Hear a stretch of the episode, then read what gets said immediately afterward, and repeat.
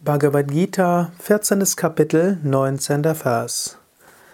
Wenn der Sehende keinen anderen Handelnden sieht als die Gunas und das erkennt, was höher ist als sie, kommt er zu meinem Wesen.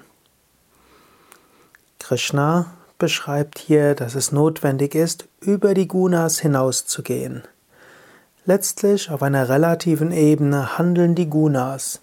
Du tust in Wahrheit nichts. Du bist das unsterbliche Selbst, der Atman.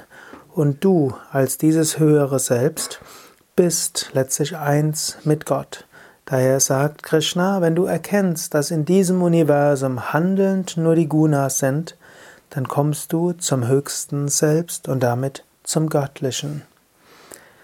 Es ist gut, sich um die Gunas auch zu kümmern. Es ist gut, das Tamasige ins Rajasige zu überführen, das Rajasige ins Sattwige.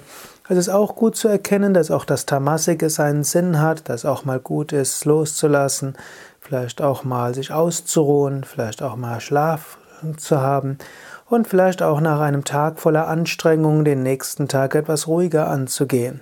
Tamas hat seine Funktion.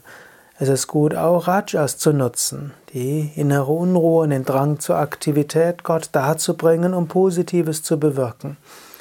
Und es ist gut, Sattva immer stärker werden zu lassen, durch die Wahl deiner Nahrung, durch die Wahl deiner Kleidung, durch Asanas, durch Pranayama, durch Meditation, durch deine Sprache und so weiter.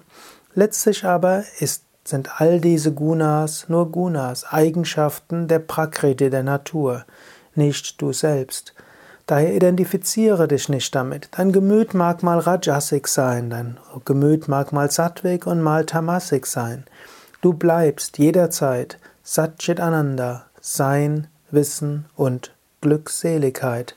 Und es ist immer wieder eine gute Sache, einen Moment lang innezuhalten und zu beobachten und dir bewusst zu werden, aha, mein Gemütszustand ist gerade so und so.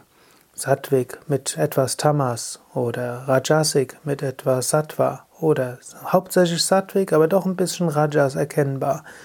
Und dann sei dir bewusst, aha, so ist mein Gemütszustand, so ist mein körperlicher Zustand, so ist mein Prana-Zustand. Und dann erkenne, aber wer bin ich? Ich bin der Beobachter.